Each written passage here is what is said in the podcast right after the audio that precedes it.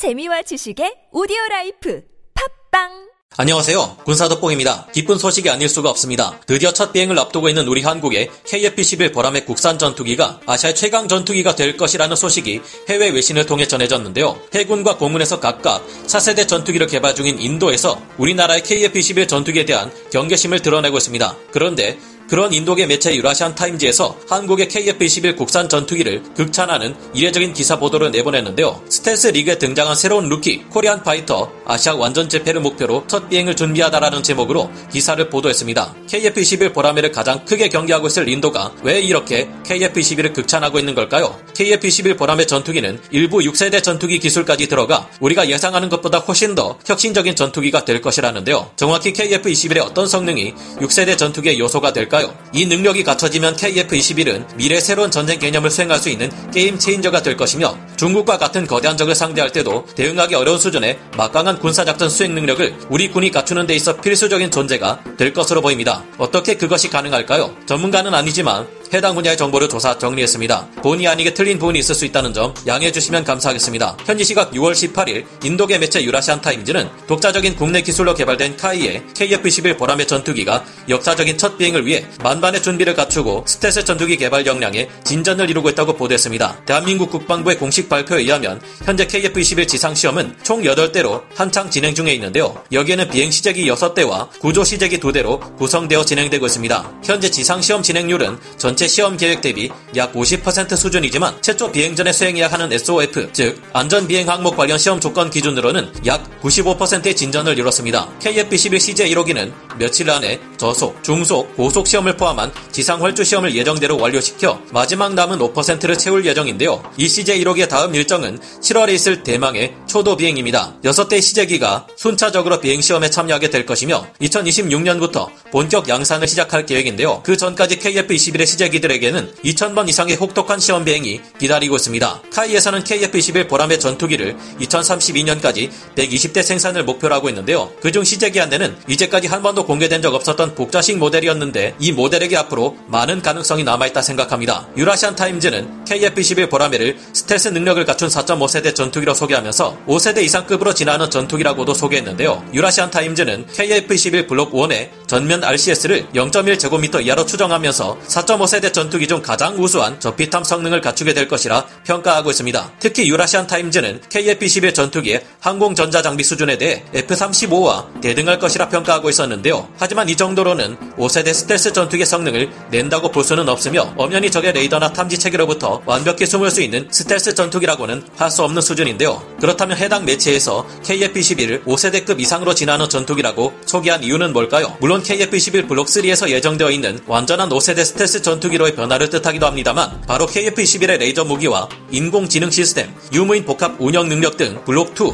혹은 블록 3에서 구현될 미래 성능들 때문입니다. 일부의 성능은 5세대 전투기를 넘어 6세대 전투기의 요소를 갖추고 있을 것이라는 표현까지도 있었는데요. 이 중에서 가장 강력한 요소는 무엇일지 개인적으로 생각해 보았습니다. 물론 레이저 무기는 KF-21을 격추시키기 위해 날아오는 각종 미사일들을 방어하기 위해 아주 강력한 능력을 발휘할 것이며 현재로서는 가장 앞선 6세대 전투기 계획인 미군의 NGAD에서도 이와 같은 같은 개념을 채택하고 있습니다. 가오리 X2와 같은 스텔스 무인 전투기들과의 합동 작전은 효과적인 hunter killer 작전을 수행할 수 있게 해줄 겁니다. 적들은 도무지 지휘 역할을 맡는 KF-21 전투기는 찾지 못하고 레이더에도 잡히지 않는 스텔스 무인 전투기들만 상대하다 끝장이 날 수 있겠죠. 그러나 KF-21의 인공지능 시스템이야말로 미래전에서 가장 치명적인 능력이 될 것이라 조심스레 추측해 봅니다. 왜냐하면 KF-21의 인공지능 시스템은 미래전의 새로운 전쟁 개념인 모자이크전을 수행하는 데 있어 필수적인 장비와 능력이기 때문인데요. 모자이크 전이란 2016년 미국의 방위고등연구계획국 다르파가 제시한 새로운 전쟁의 형태로 4차 산업혁명이 제공하는 과학기술을 기반으로 하고 있습니다. 미국 정부 및 군 조직과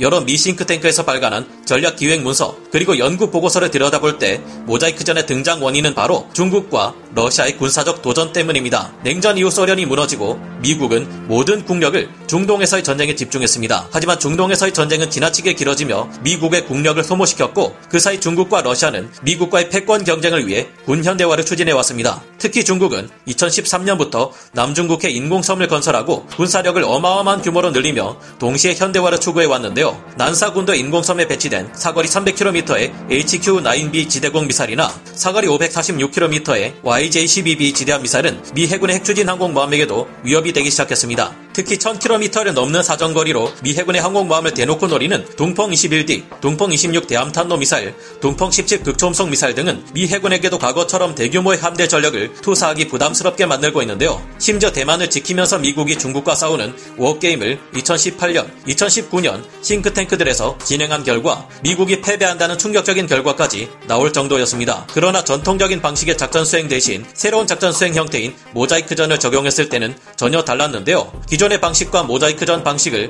예시를 들어 쉽게 설명하자면 다음과 같습니다. 기존의 방식에서는 갑자기 수행 중이던 작전을 중단하고 다른 작전을 수행하려면 이렇게 해야 했습니다. 먼저 F-35 전투기 편대가 적 방공망을 파괴하려는 임무를 보여받고 해당 좌표를 확인해 접근합니다. 그런데 적진에 침투한 아군 특수부대가 예상치 못하게 출현한 적 기갑 부대를 상대하기 어려워 지휘소에 근접 항공 지원을 요청합니다. 지휘소에서는 F-35 전투기 편대에게 적의 방공망을 파괴하는 임무를 중단하고 적 기갑 부대를 파괴하라는 새로운 임무를 지시합니다. 새로운 명령을 하달받은 F-35 편대가 제2담과 같은 항공폭탄을 투하해 적 기갑부대를 공격합니다. 반면 모자이크 전에서는 이런 방식을 따릅니다. 먼저 F-35 편대가 적 방공망을 파괴하라는 임무를 하달받고 해당 좌표를 확인, 접근합니다. 그런데 적진에 침투한 아군 특수부대가 적 기갑부대 강력한 저항에 부딪혀 근접 항공 지원으로 적 기갑부대를 파괴해 줄 것을 요청합니다. 여기부터 크게 달라지는데요. F-35 편대는 획득한 정보를 인공지능으로 분석하고 새로운 적인 기갑부대를 타격할 수 있는 최적의 전력 으로 주변에 무엇이 있는지 탐색합니다. 그리고 인근의 지상 화력 체계와 관련 정보를 공유하는데요. 있는 화력 자산 중 에이테킴스와 같은 전술 지대지 미사일이 가장 적합한 타격 전력이라는 판단을 내린 F-35 편대는 지대지 미사일이 발사되면 이를 대신 유도해 적 기갑 부대를 공격합니다. 그리고 원래의 목표인 방공망 제압 작전을 수행하기 위해 가지고 있는 항공 유도 폭탄인 제2담이나 항공 유도 폭탄을 투하합니다. 전통적인 방식에서는 새로운 명령을 수행하는데 시간도 오래 걸리고 F-35 편대가 원래 임무를 수행하지 못한 채 다른 임무를 수행해야 했습니다. 반면 모자이크전 방식은 거의 실시간으로 유연하고 빠른 대응이 가능하며 F-35 편대가 본래 임무에 더해 예정이 없었던 적 기갑 부대를 타격하는 두 가지 임무를 모두 수행할 수 있게 되었는데요. 전통적인 방식에서 결심을 내리는 지휘소의 역할을 F-35 전투기의 인공지능에 대신함으로써 본래는 할 수 없었던 임무를 추가로 수행할 수 있을 뿐 아니라 급변하는 상황에도 훨씬 효율적인 대응이 가능 해지는 것인데요. F-35 전투기 편대뿐만이 아니라 다른 모든 화력 자선과 전투 플랫폼들의 AI가 이처럼 네트워크로 연결되어 있을 경우 하나의 작전을 수행하는데도 적군이 전혀 예상하지 못한 다양한 공격 수단과 방법을 가지게 됩니다. 적군 입장에서는 그만큼 수없이 많아지는 경우의 수에 대비해야 하고 이렇게 대비하다 보면 반드시 어느 한 곳에 빈틈이 생기기 마련이죠. 실제 미국의 워게임에서도 이처럼 모자이크전 방식의 공격을 수행했을 때 중국군이 제대로 대응하지 못하는 모습을 보여주었다고 합니다. 정해진 모양의 퍼즐은 한 조각 만 빠져도 전체 그림을 완성하기 어렵지만 모두가 같은 사각형 모양을 하고 있는 모자이크는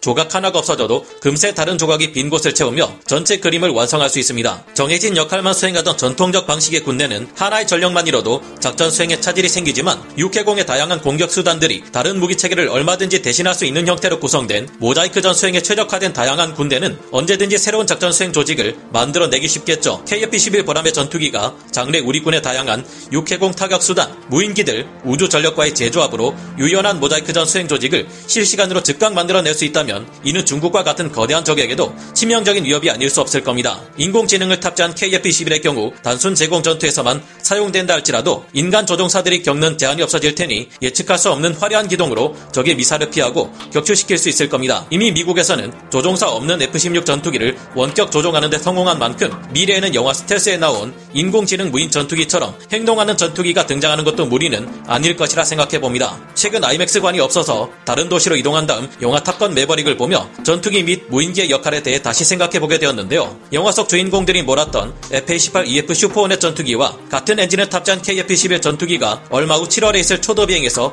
화려하게 비상해 우리의 미래 안보가 어둡지 않다는 것을 보여주었으면 합니다. 오늘 군사 돋보기 여기서 마치고요. 다음 시간에 다시 돌아오겠습니다. 감사합니다. 영상을 재밌게 보셨다면 구독, 좋아요, 알림 설정 부탁드리겠습니다.